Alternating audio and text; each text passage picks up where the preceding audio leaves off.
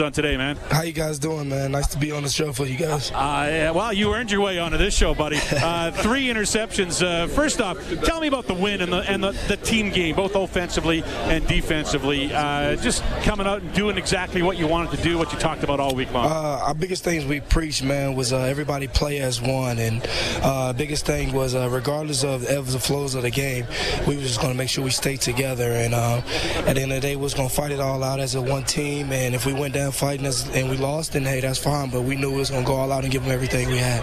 Tell me about the momentum change in the fourth quarter and what you're able to do. Because for the first, you know, I, am going to say the middle part of the game when the Alouettes had the football in their hands, they were able to move the football pretty well. But then all of a sudden, you just slammed the door on them in that fourth. What what changed? Do you think? Uh, biggest thing, man, we, we just couldn't let VA get out of pocket.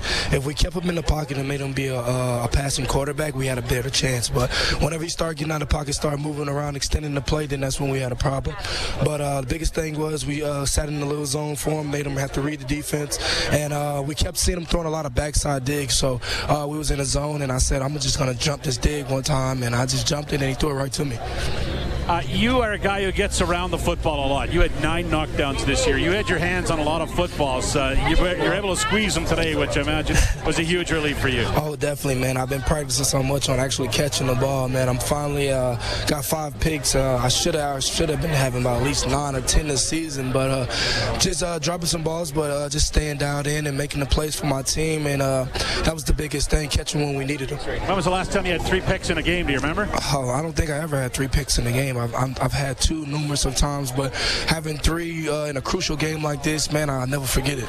How tough was it for you to, to switch positions late in the week? I mean, when Money Hunter went down, your practice week was pretty much over Correct. because you had a walkthrough. Correct. Tell me about doing the mental work. It's not like you're not unfamiliar with it, but you haven't played it for a while. You've been basically a corner for most of the season. But Correct. tell me about flipping your mind to, hey, I'm a short side corner or short side halfback now. Uh, biggest man, I did, like you said, I haven't played it since week two. So uh, basically just dialing in and understanding who I had on the outside of me with Glass. Uh, he, he, he gave me an opportunity to be able to play the game I like and uh, be able to be aggressive, uh, be around the ball. And um, it's sad that Money and uh, Forrest Hightower wasn't able to be with us today. But uh, just dialing in and making the plays for them guys and being able to go back home and being able to smile for them and let them know that, man, we got you back regardless of whatever situation it is. And I just want to say congrats to my team, man. Everybody just dialed in, and it was the next man mentality, and everyone just came through when it mattered. Josh, tell me about this week watching Trevor Harris, and, and even from the sidelines today, going so well. Did you see anything different in him in practice this week coming back that would lead you to believe he could go for 22 for 22 to start this game? Oh, man, trust me, man. Trevor's always dialed in, man. He's always uh, liable to go in and throw 40 for 40 if you let him, man. I played him last year in the semifinals to go to the Grey Cup, and uh, he had in three incomplete passes for about five, 600 yards on us, man. So I know he's capable of doing it, and man, he showcased it well tonight, man. He's one of the best quarterbacks in this league. Uh, look ahead to Hamilton. I mean, man, we know we have a, a big hand for us, man.